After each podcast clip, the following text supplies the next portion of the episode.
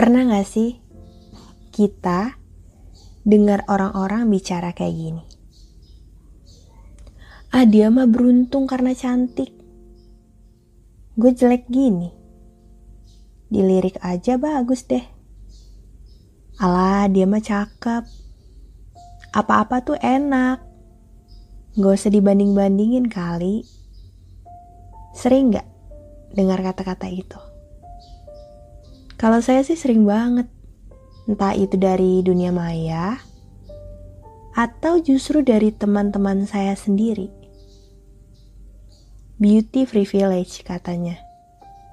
Sebuah istilah untuk menggambarkan keberuntungan dalam hidup seseorang yang terkesan lebih lancar dibandingkan kebanyakan orang lain.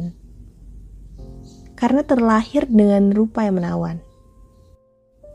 Dan ngomongin soal beauty privilege, saya jadi ingat waktu saya SMP, saya pernah mengalami hal ini.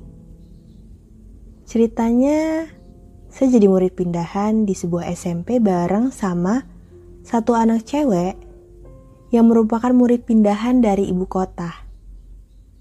Dia cantik, rambutnya panjang, dan karena sama-sama murid pindahan, kami jadi sering ketemu.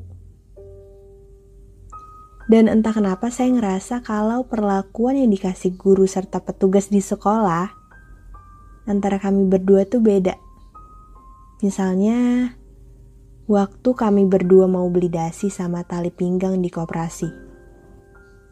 Penjualnya justru mendahulukan dia daripada saya, padahal udah jelas saya duluan yang datang. Penjualnya juga ramah ke dia dan jutek ke saya.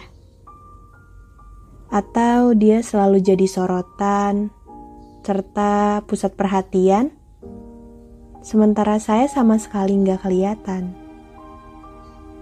Dan dia mudah banget untuk mencari informasi, untuk mendapatkan informasi dari guru-guru, sedangkan saya, saya harus cari ke mana-mana untuk dapat informasi itu. Dan gak tau kenapa dari situ justru timbul kebencian dan ngerasa hidup tuh gak adil banget. Saya mikirnya enak banget ya jadi perempuan yang terlahir sebagai um, terlahir cantik. Karena semuanya serba mudah. Apa pun yang dia lakukan tuh pasti ada yang bantuin. Dan pernah juga saya suka sama satu cowok. Dan yang paling menyakitkan, ternyata cowok itu suka sama dia. Kebencian saya ke dia jadi semakin besar. Seseorang yang sama sekali nggak punya salah, jadi kambing hitam atas kebencian saya yang sebetulnya nggak berdasar. Semenjak itu saya jadi sering membandingkan diri saya gitu sama dia. Saya jadi nggak pede sama diri sendiri tiap kacaan suka maki diri sendiri. Kenapa hidungnya nggak mancung? Kenapa nggak langsing? Kenapa nggak tinggi? Kenapa rambutnya nggak panjang? Kenapa kulitnya nggak mulus? Kenapa, kenapa, kenapa semuanya dipertanyakan? Dan saya ngerasa kayak kayak kriminal yang hidup terpenjara dalam tubuh sendiri. Beauty privilege emang ada, kita nggak bisa memungkiri itu atau berpura-pura buta. Kenyataannya, ada standar kecantikan yang diciptakan sama lingkungan sosial. Bahwa cantik adalah milik mereka yang putih, berpipi tirus, bertubuh langsing, tinggi dan berambut panjang semua iklan TV, media sosial, media cetak, semuanya mengampanyekan itu. Dan akhirnya membuat lebih banyak orang insecure dan gak suka sama tubuh sendiri. Setiap harinya kita dibombardir tanpa henti, tanpa jeda, tanpa kasih ruang untuk bersyukur sama diri sendiri. Penampilan fisik jadi nomor satu, Bungkusan harus terlihat bagus sampai melupakan isi di dalam. Jangankan itu, Sesepele seperti seseorang yang cantik melakukan tindakan konyol, pasti orang akan bilang, idaman deh, udah cantik, gak jaim lagi. Sedangkan seseorang yang kurang menarik melakukan tindakan konyol, orang akan berkomentar, dasar, cari perhatian. Kita nggak bisa memungkiri bahwa hal itu memang ada kecantikan seolah jadi tiket untuk memaklumi segala perbuatannya. Sampai akhirnya waktu saya masuk SMA, saya bertemu sama seorang anak. Kriterianya nggak memenuhi standar kecantikan yang suka digadang-gadangkan.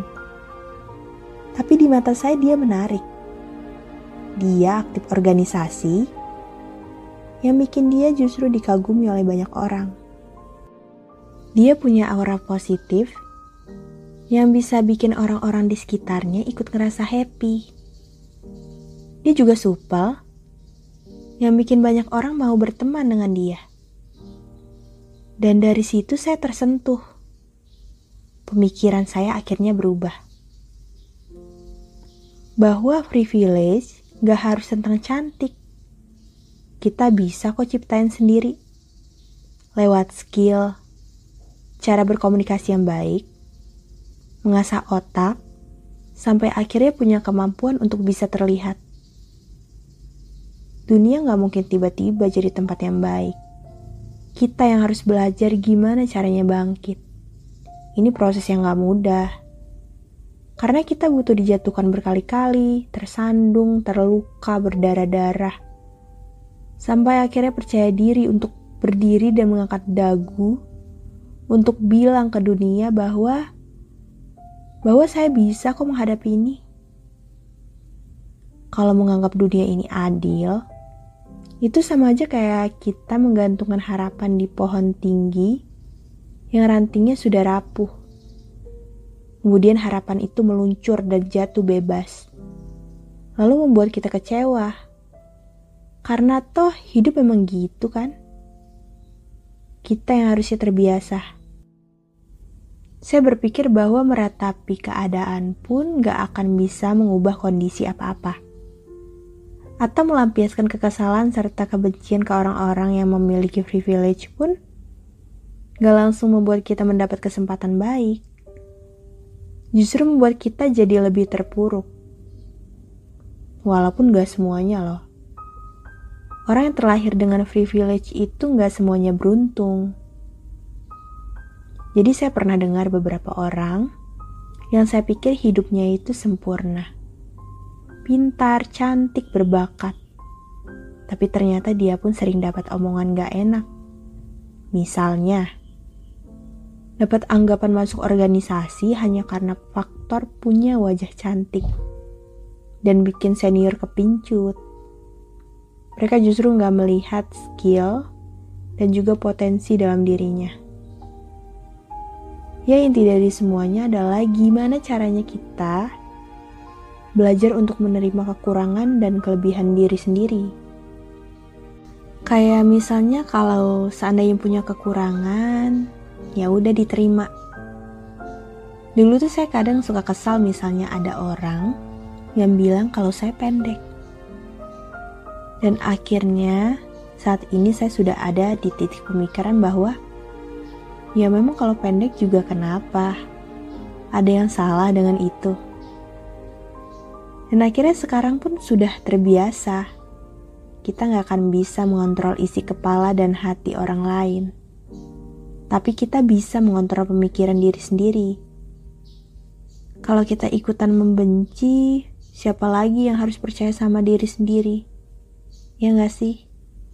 Pekerjaan untuk mencintai dan menerima diri sendiri itu kan tanggung jawab kita, bukan orang lain. Di saat semua orang menjauh, di situlah kita dipaksa untuk menjadi supporter paling kencang untuk menyemangati Nurani. Intinya mau berterima kasih ke Tuhan karena sudah dipinjamkan tubuh. Karena sifat dasar manusia kan memang selalu gak pernah puas. Kamu menarik dari pancaran mata kamu yang berbinar sewaktu seseorang bertanya, tentang apa hal kesukaan kamu. Kamu menarik karena kemampuan kamu yang selalu berhasil membuat orang lain bahagia dengan senyuman hangat di bibir. Kamu menarik, kamu cantik luar dan dalam. Kalau semua orang berpikir mau meniru orang lain, terus nanti siapa yang menjadi diri kamu? Bukannya di dunia ini semua yang hidup memiliki peran. Sebetulnya lucu sih. Semua dilihat dari fisik. Padahal apalah manusia di balik kulit yang membungkus, semua sama. Cuma lapisan otot dan tulang. Karena dari 7 miliar di dunia, kamu tuh unik dan cuma diciptakan satu. Identik, gak ada yang lain, gak bisa diduplikat atau dikloning. Ya, semakin lama manusia kan semakin menua. Kulit yang selalu dirawat juga akan meriput. Tapi ada hal-hal yang bakal selalu bertahan. Karakter, kepribadian, dan isi kepala.